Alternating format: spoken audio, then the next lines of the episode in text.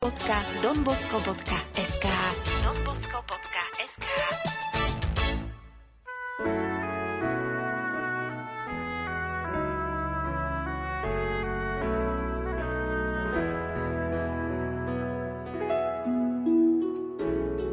Viera do vrecka. Praktická príručka každého kresťana.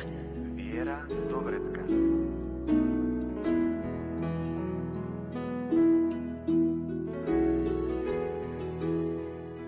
Človek má množstvo túžob, od maličkosti až po veľké, niekedy až nesplniteľné sny. Aj to patrí k nášmu životu. Stáva sa i to, že si naše túžby protirečia. Nájsť potom správne riešenie nie je jednoduché, ale nie nemožné. Podrobnejšie nám o tom porozpráva Salesián zo spoločenstva na Miletičovej ulici v Bratislave a správca farnosti Panny Márie Pomocnice kresťanov Don Marian Husár. Pridáme hudbu podľa výberu Diany Rau Rauchovej. O zvukovú stránku sa postará Marek Rimovci a príjemné počúvanie vám praje Andrá Čelková. Krásny svet, Boží svet, už prišiel čas lásky.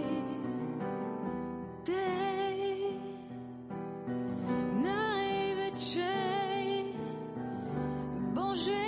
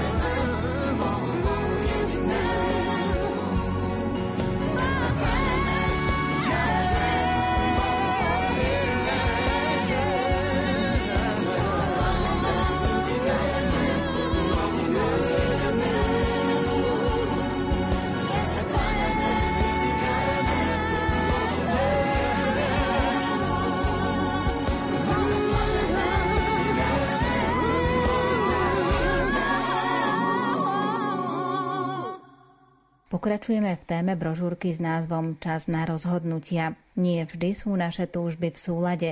Stáva sa, že si až protirečia. Čo robiť v takom prípade? Niekedy si naše túžby protirečia. Sme vnútorne rozdelení, no Boh chce z nášho života vytvoriť jednotu.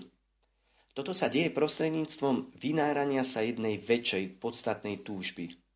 Je preto dôležité pýtať sa – aká túžba prebýva v najväčšej hĺbke môjho srdca. Ponáram sa do svojho vnútra a v tichu načúvam. Pomenujem si rozvrstvenie v sebe. Rozdiel medzi emóciou, ktorá ma hocikedy silno zasiahne a hýbe mnou v danej chvíli, a tým, čo je štruktúrou môjho života. Čiže emócia, na jednej strane pocit, ktorý sa v nás rodí, na druhej strane tá hlboká štruktúra môjho života. Skúsim zachytiť tú najhlbšiu pravdu, ktorá pohýna mojimi emóciami, ktorá ma vedie. Pomenujem rozhodujúce myšlienky, idei, pravdy, ktoré nosím hlboko v sebe celé roky. Naozaj túžim úprimne milovať alebo dychtím po menej dôležitých veciach, ktoré nie sú schopné urobiť ma šťastným. Viem, aká je hlavná hodnota môjho života. Niekedy mi k tomu, aby som sa rozhodol správne, môže pomôcť postoj, pri ktorom svoje rozhodnutie robím s pohľadom na smrť. Predstavím si seba v situácii, keď budem umierať a rozhodnem sa tak, aby som pri odchode z tohto sveta bol čo najspokojnejší s rozhodnutím v danej chvíli. Keď budem prechádzať do väčšnosti pri poslednom súde, a to nezabudnime, že posledný súd je súd lásky, uvidím v priezračnom svetle svoj život, všetky svoje rozhodnutia, víťazstva i pády, všetky svoje zápasy, všetko to, čo som spravil, všetko to dobro, ktoré som urobil, ale aj to, čo som mohol urobiť, všetku lásku, ktorú som rozdal a prijal. Do posledného vlákna bytosti pocítim, ako ma miluje ten, ktorý ma stvoril. Budem sa vnímať v najhlbšej pravde a zakúsim i bolesť toho, že som niekedy nespoznal, neprijal lásku, že som zranil, že som málo miloval, že som nevyužil všetky tie chvíle, kedy som mohol milovať viac. Toto veľmi odporúčajú mnohí duchovní otcovia, Ignác Loyoli, Dom Bosko. Toto také vnútorné cvičenie, že keď stojím pred nejakým rozhodnutím, práve takto sa predstavím v hodine svojej smrti a z perspektívy tej chvíle odchodu do väčšnosti budem pozerať na to dané rozhodnutie, pred ktoré som postavený teraz.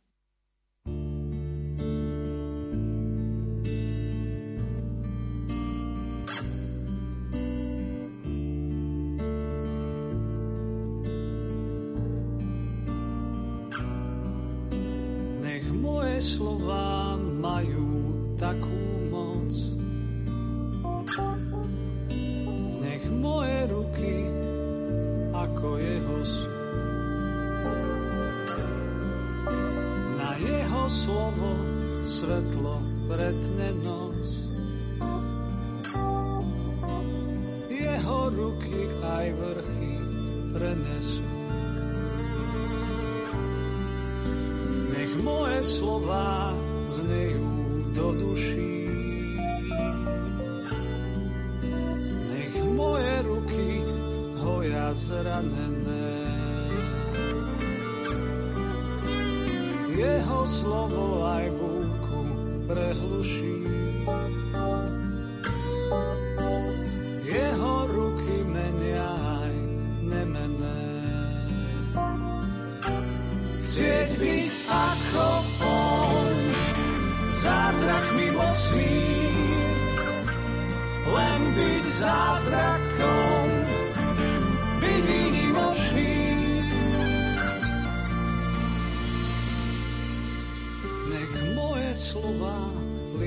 liečia na tele,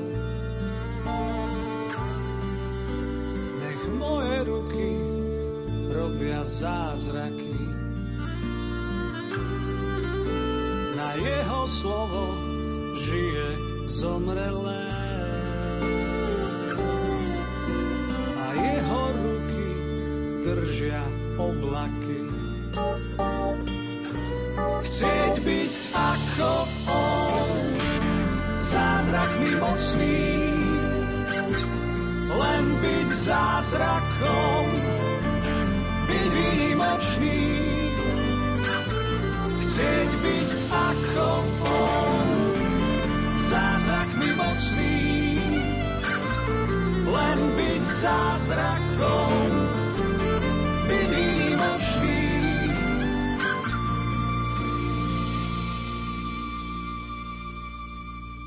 Nie vždy sa dokážeme rozhodnúť správne a v závale množstva túžob, emócií sa ocitneme často pred zdanlivo neriešiteľnými situáciami a niekedy aj prídeme na to, že naše túžby nie sú správne, ale v danom momente sa nevieme rozhodnúť. Čo nám môže pomôcť, aby sme sa rozhodovali správne? Keď sme pred malou chvíľou spomínali, že je veľmi dôležité vedieť tak správne sa postaviť k rozhodnutiam, správne hľadať a že v tom nám veľmi môže tak pomáhať rozlíšiť tú emóciu, pocit, ktorý sa môže v nás zrodiť a môže byť aj veľmi intenzívny a silný a môže nás tak ovládnuť vnútorne a držať, ale to je jedna oblasť môjho života vnútra a rozdiel medzi touto emóciou, pocitom a medzi tou hlbokou štruktúrou, ktorá vytvára moju osobnosť, medzi tými myšlienkami, ktoré vytvárajú môj život tam je to veľmi dôležité rozlíšenie, ktoré nám potom môže pomôcť pri správnom rozhodovaní sa aj vo chvíľach, kedy stojíme pred nejakým kritickým rozhodovaním, vo chvíľach, kedy prežívame nejakú ťažkosť alebo krízu. Príklad, kňaz, ktorý sa zalúbi do ženy, prežíva veľmi silné emócie, ktoré ho zaplavia, prežíva očarenie z danej ženy, prežíva možno aj veľké priateľstvo a je úplne zaplavený týmito emóciami, ktoré ho spochybňujú má kráčať ďalej vo svojom povolaní. Dôležité je túto vedomie nerobiť vtedy pod vplyvom tých silných emócií nejaké hneď rozhodnutie. Dôležité je rozlíšiť, že sú to pocity, emócie, ktoré ma zaplavili a ktoré prežívam teraz veľmi intenzívne, ale je dôležité v modlitbe stať pred Božou tvárou a vnímať, čo tvorí hlbokú štruktúru môjho bytia. Moja cesta za povolaním, ktorá možno začala už pred rokmi, ako sa rodilo moje povolanie, ako ma Boh volal, ako mi ukazoval tú cestu, čo v sebe nosím celé roky, to smerovanie, ktorým prechádzam, tú všetkú lásku, ktorú môžem žiť v duchovnom povolaní a ktorú som rozdával aj príjmal. A kde si objavovať vždy na novo a na novo hĺbšie a hĺbšie tie hlboké Božie túžby, že Boh ma volá aj ďalej, aby som kráčal verne v povolaní, a aby som tú lásku, ktorú som príjmal, dával ďalej. A keď to takto premodlievam, keď takto rozlišujem, tak zrazu môžem s nadhľadom sa tak akoby vynoriť do takého nadhľadu aj z tých veľkých emócií a pocitov zalúbenia, ktoré ako kňaz môžem prežívať. To isté platí aj pri manželoch. Môže sa stať, že sa manžel zalúbi a zrazu je vystavený silným tlakom, pokušeniam a emócie veľké ním hýbu. Ale keď vie správne rozlíšiť, čo je prechodné, možno síce intenzívne, ale čo je pokušením a čo je na druhej strane tou hlbokou štruktúrou jeho bytia, byť verným manželom, otcom, byť oporou pre rodinu, tak potom dokáže prejsť aj cez tie krízy, ktoré sa môžu v živote objaviť a rodina sa nerozpadne. A ten vzťah s manželkou, s Božou pomocou sa môže potom prehlbovať, keď na ňom pracujeme, keď voláme Boha a otvárame sa mu, aby zostával prítomný v našom sviatosnom manželstve, aby tú našu krehkú ľudskú lásku, ktorá je možno schopná aj z rady a pádu, aby On držal Boh, aby nás posvecoval a aby tá naša krehká láska v ponorení sa do tej Jeho Božej lásky mohla ďalej obstáť aj pred nápormi ťažkostí a pokušení. V množstve túžob, ktoré máme, sa nám často môže stať, že naše priority života si pomýlime. Kedy nastáva takáto situácia a ako to všetko zvládnuť? Častokrát sa stáva, že jeden človek sa pomýli vo svojom živote, pretože si sám povie, že ja sám si teraz idem určovať priority. Ja som ten, kto určuje. Že sa tak si podvedome staviame do tej roli, že my si nastavujeme rebríček hodnot, my určujeme priority, čo je dôležité a čo nie je dôležité. Ale pozor, Zabúdame, že priority sa neurčujú. Vtedy sa ľahko môžeme pomýliť. Vtedy veľmi ľahko môžeme nastaviť ten rebríček hodnot a priorit nesprávne. Zabúda sa, že priority sa príjmajú v prvom rade. Príjmajú sa v poctivom vnímaní reality svojho života, reality vzťahov, ktoré žijem. Je potrebné načúvať realite stvorenia. Len takto mi potom stanovené priority pomáhajú žiť pravdivo a brániť hodnoty. Od usporiadania priorit sa potom odvíjajú aj všetky ďalšie naše rozhodnutia, ktoré robíme. Čiže nenamýšľať si, že ja mám ten patent na pravdu a ja to teraz určím tak poľahky, ako vnímam, cítim, ako si myslím. Lebo vyjadrili sme to už v predchádzajúcich úvahách, že sme ovplyvnení neskutočným oceánom a morom rozličných informácií, vplyvov, dát a tak ďalej. Ale že našou úlohou je načúvať. Načúvať poctivo a úprimne svojmu životu, vzťahom, blízkym, Bohu. A vtedy, keď budem poctivo načúvať, keď budem poctivo hľadať, vtedy budem tak načúvať tým prioritám. Vtedy v tom mojom živote a v živote mojich blízkych to bude správne nastavené. Lebo to nebudem ja, ktorý si tak možno pyšne a naduto určím v domnení, že sa nemýlim, ale budem v tej pokore a skromnosti načúvať. Načúvať a tak tie priority potom správne v živote sa vyskladajú.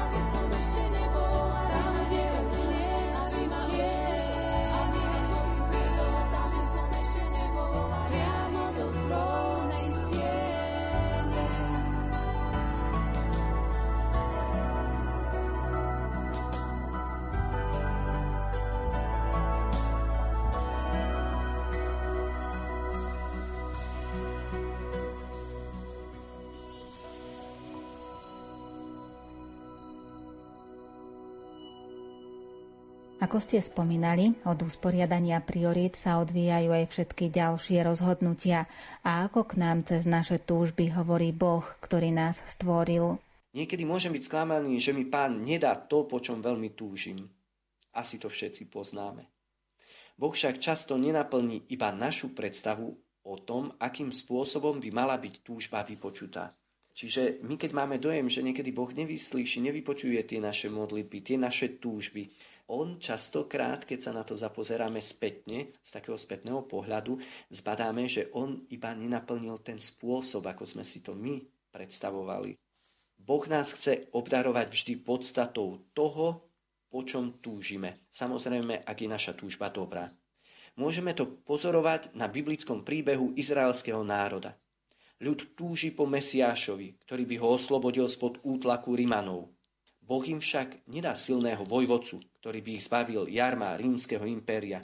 Daruje im a zároveň nám všetkým iného Mesiáša, narodeného v maštali, žijúceho v chudobe a umierajúceho na kríži.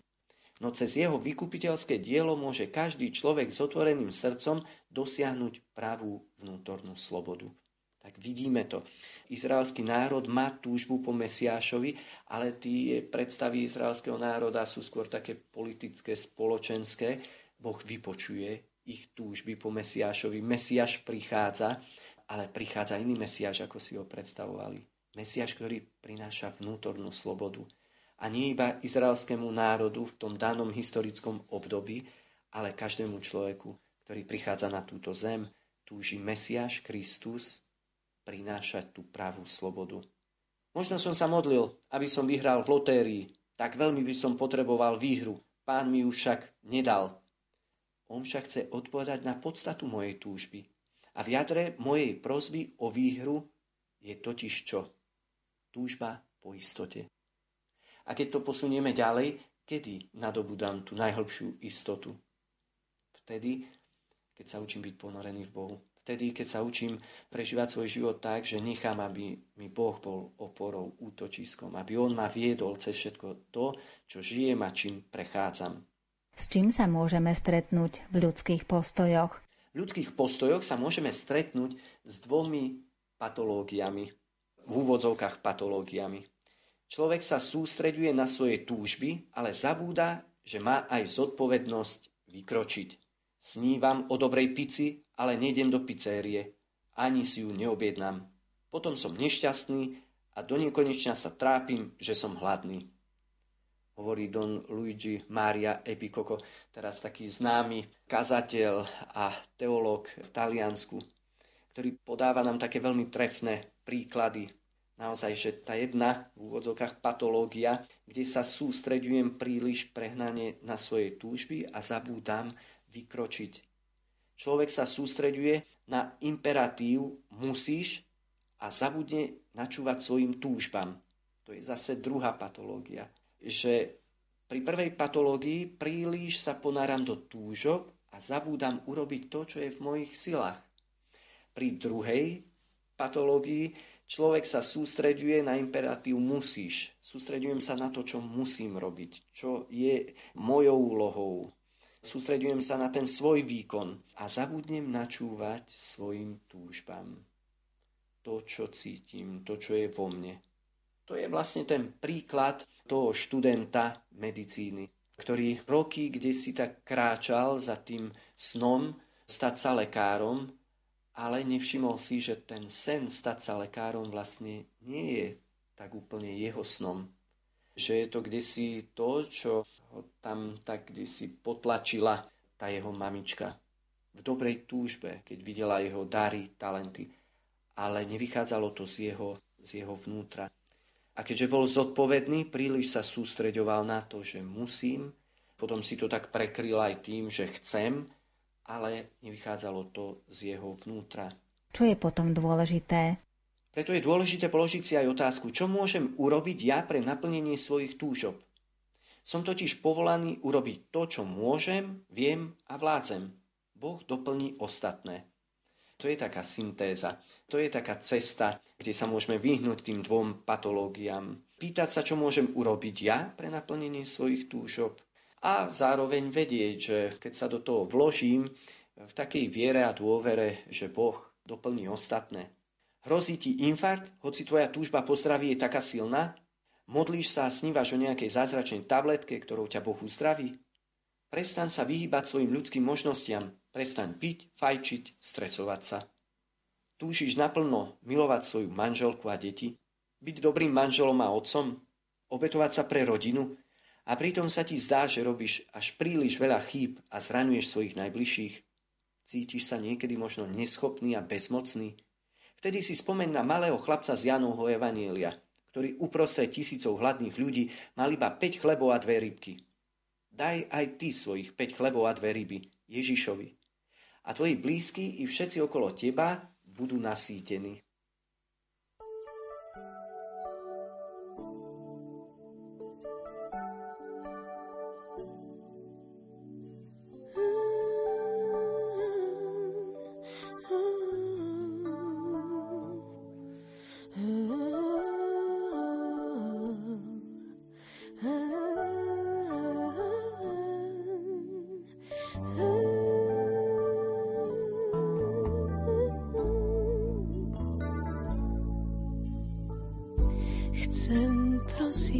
stane pre to, čo vo mne je.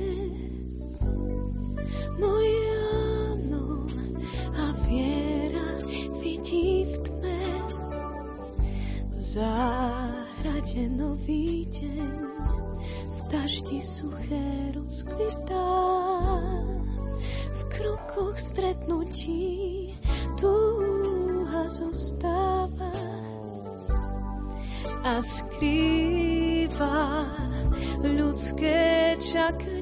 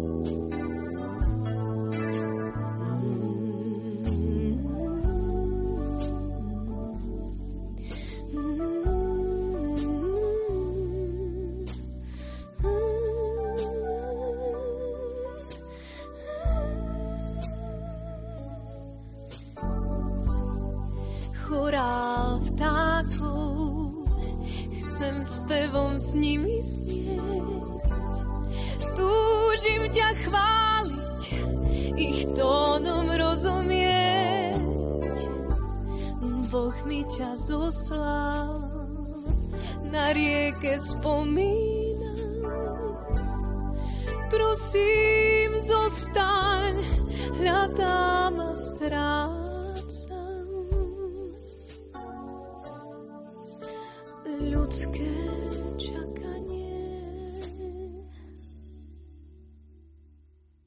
Všetci vo svojej podstate túžime žiť v harmónii so sebou i s ostatnými. Čo je v tejto súvislosti potrebné urobiť? Niekedy však sebe objavujeme rôzne zranenia. Vo svojom batôžku života si nesieme mnohé problémy a bolesti, ktoré nás často paralizujú a bránia nám ísť ďalej. Kde je ten gordický úzol, ktorý potrebujeme rozviazať? Duchovní otcovia sú presvedčení, že jedno z najdôležitejších uzdravení, ktoré človek potrebuje, je uzdraviť obraz o Bohu, ktorý má. Otvoríme sa láske, alebo sa pred ňou uzavrieme.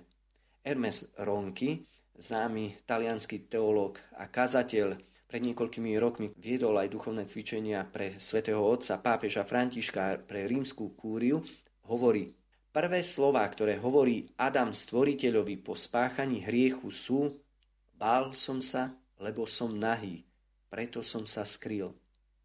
Príčinou strachu, hovorí Hermes Ronky, však nebola nahota. Bol to strach z Boha, strach všetkých strachov.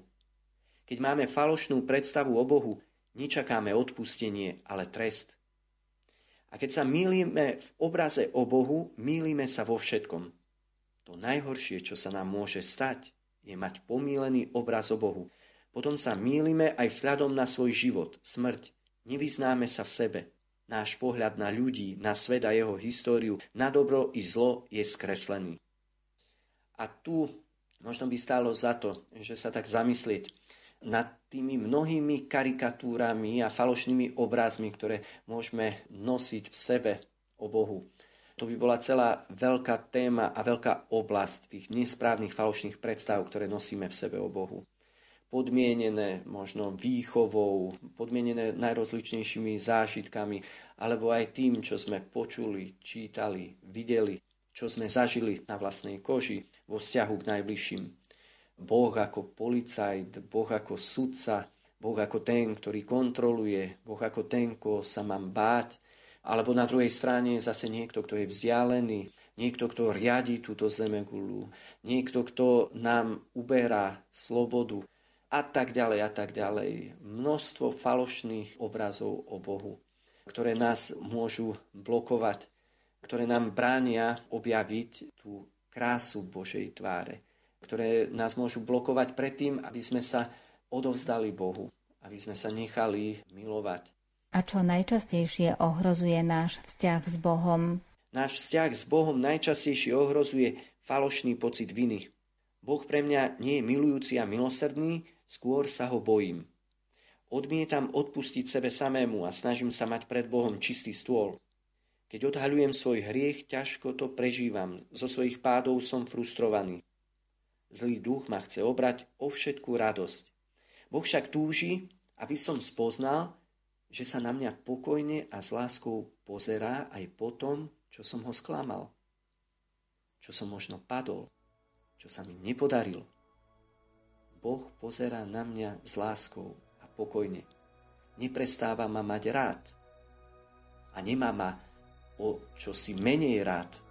On miluje nekonečne a stále a bezpodmienečne. A táto skúsenosť budí úžas i utešuje. Ja a ty, stojím v tvojom objatí. Hľadám už len tvoju tvár, ona je všetko to, čo chcem a mám. Ty si to, čo chcem a mám.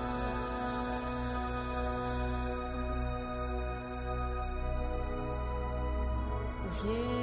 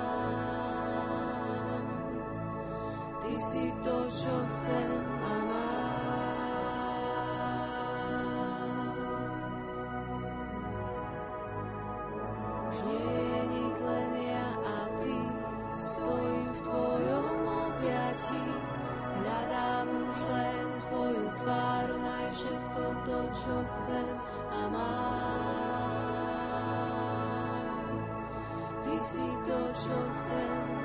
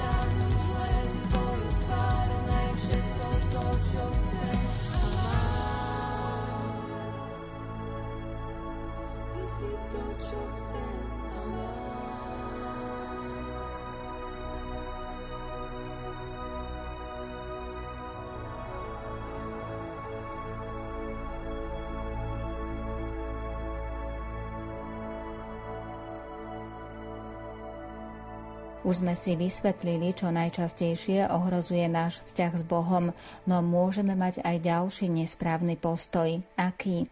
Nesprávnym postojom je aj to, keď Boha beriem ako požiadavku, nie ako dar. Vnímam ho ako toho, kto odo mňa vždy niečo chce a nikdy nemá dosť. Kazí mi každú radosť a vyžaduje stále viac a viac. Princíp rozlišovania v tejto oblasti sa však zameriava na vnútornú slobodu. Vnúknutie od Boha totiž nevytvára pocit tlaku. Ak toto a toto neurobíš, bude zle. Práve naopak. Vnúknutia od Boha prinášajú do srdca tichú radosť. Sú pozvaním.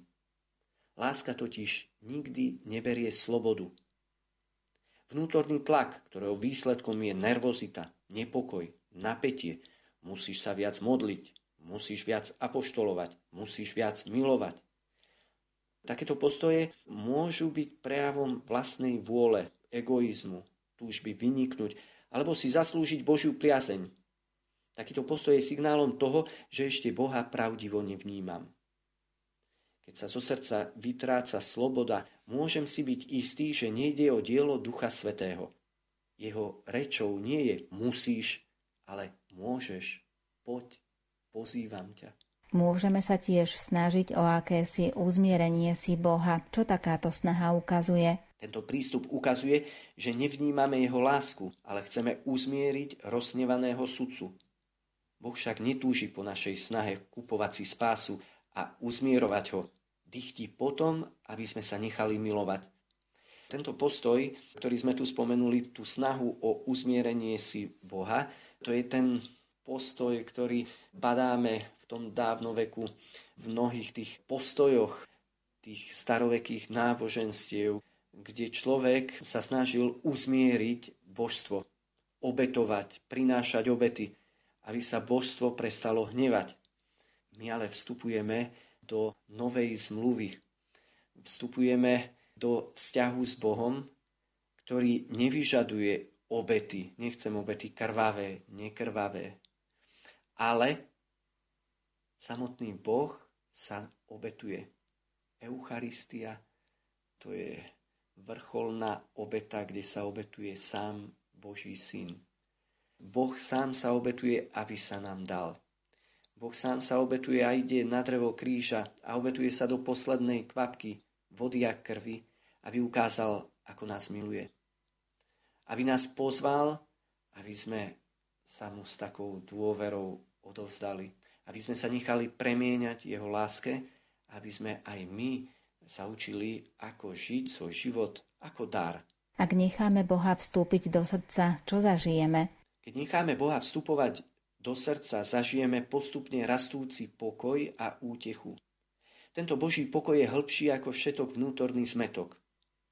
Ak niekto vyzná, Boh mi ukázal, aký som hriešnik a ako hrozne si počínam, som z toho veľmi skleslý a deprimovaný, môžeme si byť takmer istí, že nešlo o napomenutie od Boha.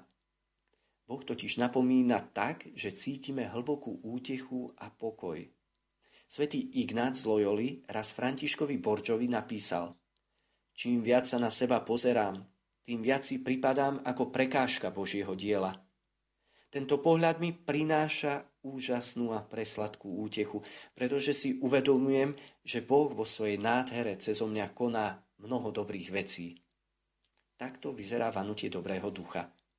Človek si je vedomý svojej slabosti, limitov, je si vedomý v pokore svojho hriechu, ale nevedie ho to k frustrácii, k znechuteniu, ale vedie ho to práve k tomu prežitiu tej dobroty Božej, tej milosrdnej lásky Božej, odpustenia, milosrdenstva a zároveň vždy toho pozvania Božieho, aby sme sa mu otvorili, aby mohol cez nás pôsobiť. To, čo Matka Teresa tak vyjadrila krásne v tej modlitbe, Pane, daj, nech som ceruskou v Tvojich rukách. A Ty píš, Ty pôsob.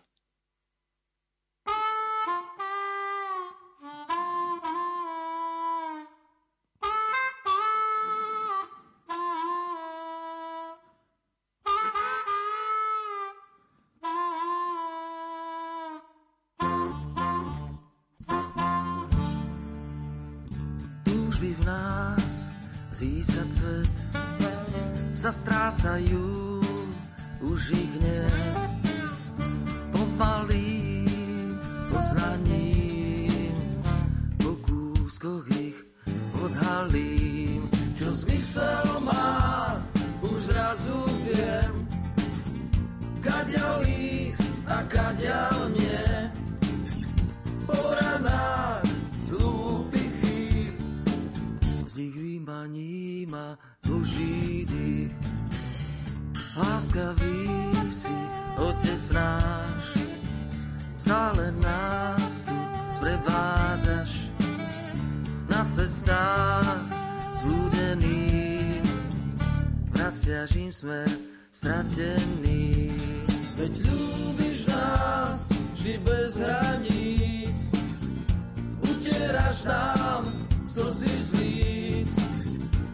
Tebe každý pokoj má, objatí ho nachádza.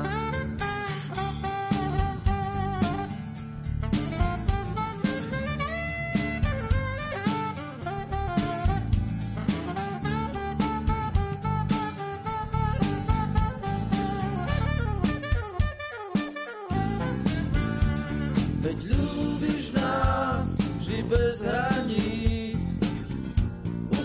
Utieraš nám slzy z líc. V tebe každý pokoj má. V objatí ho nachádza.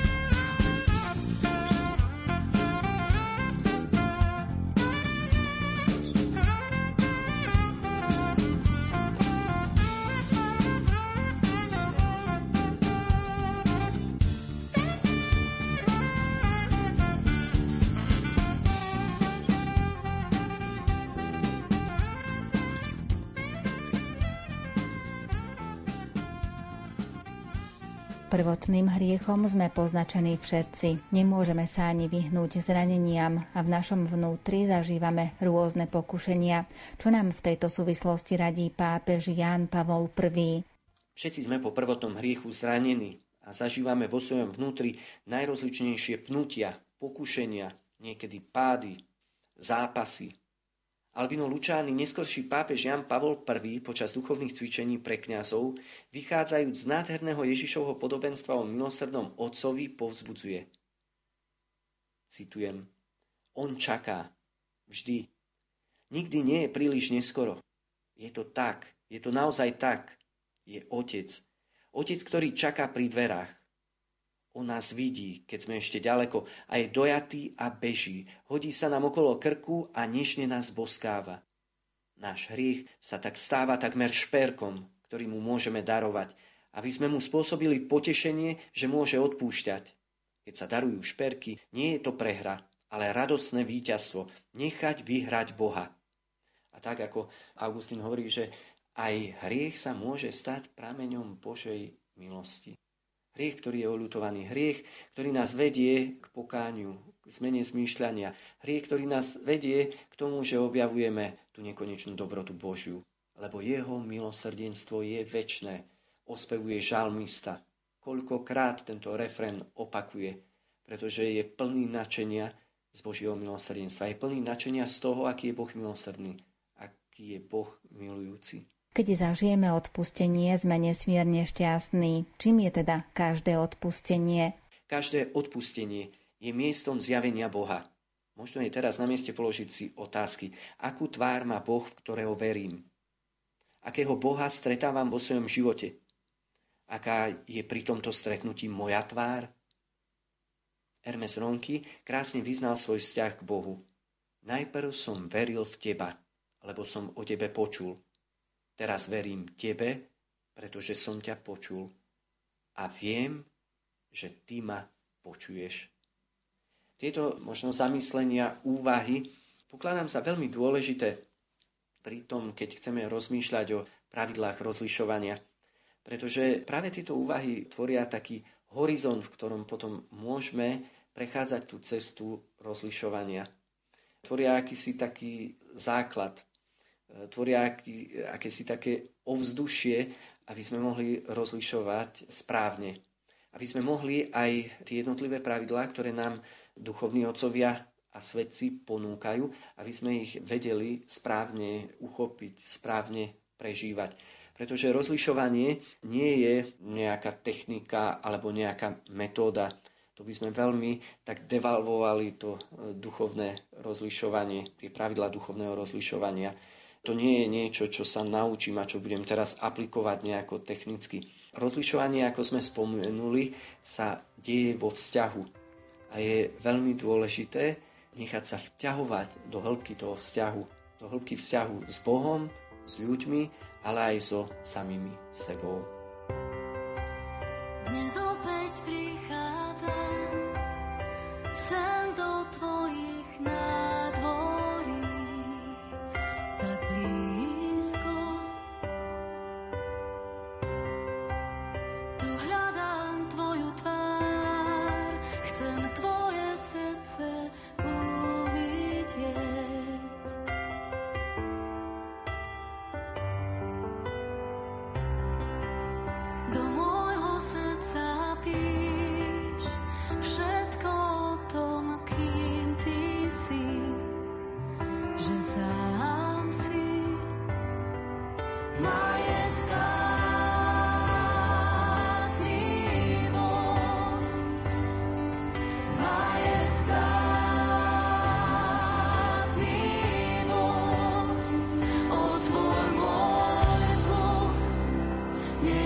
dušu dvě.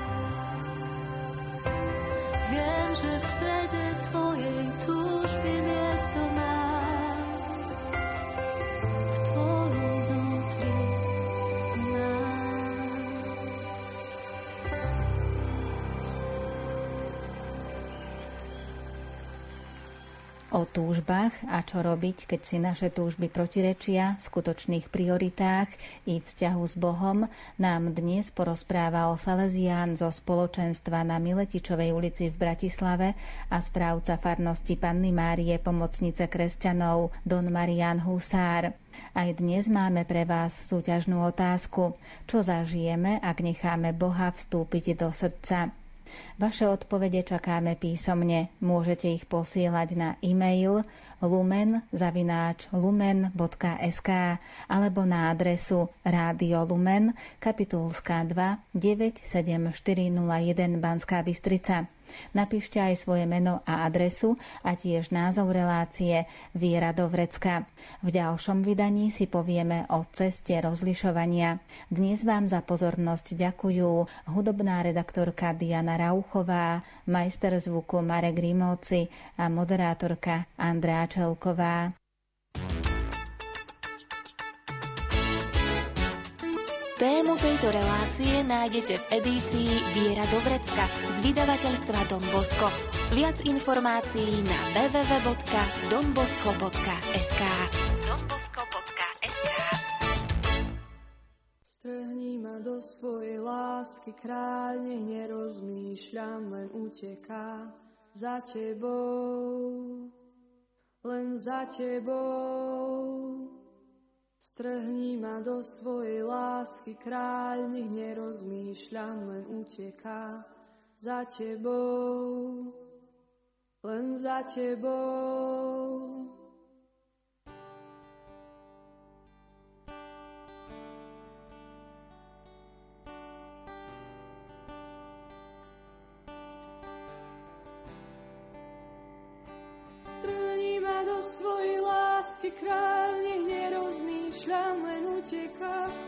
Za tebou, len za tebou. Strhni ma do svojej lásky, kráľ, nech nerozmýšľam, len uteká za tebou, len za tebou. Strhni ma do svojej lásky, kráľ, nech nerozmýšľam, len uteká za tebou,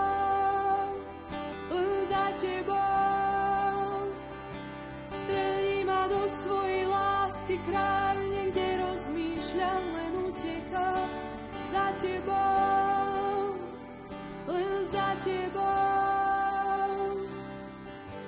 Prosím, buď teraz so mnou.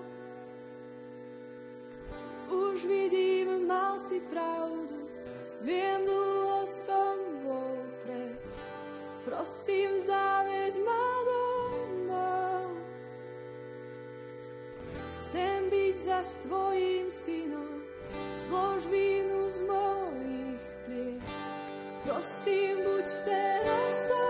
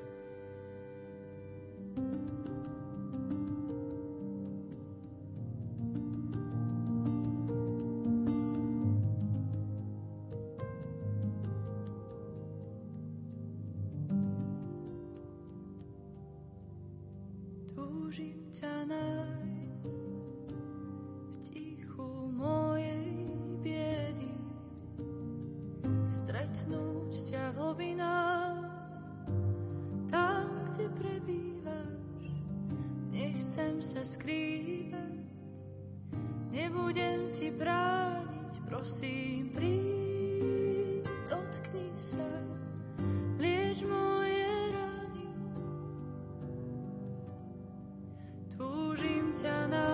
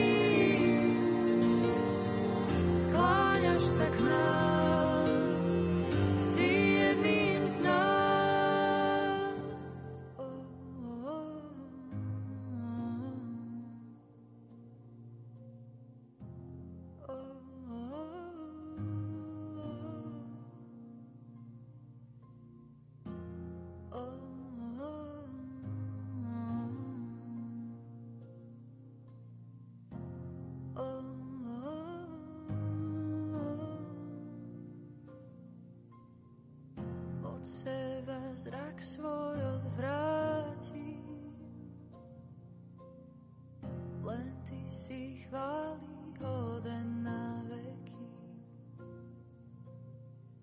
Od seba zrak svoj odvráti.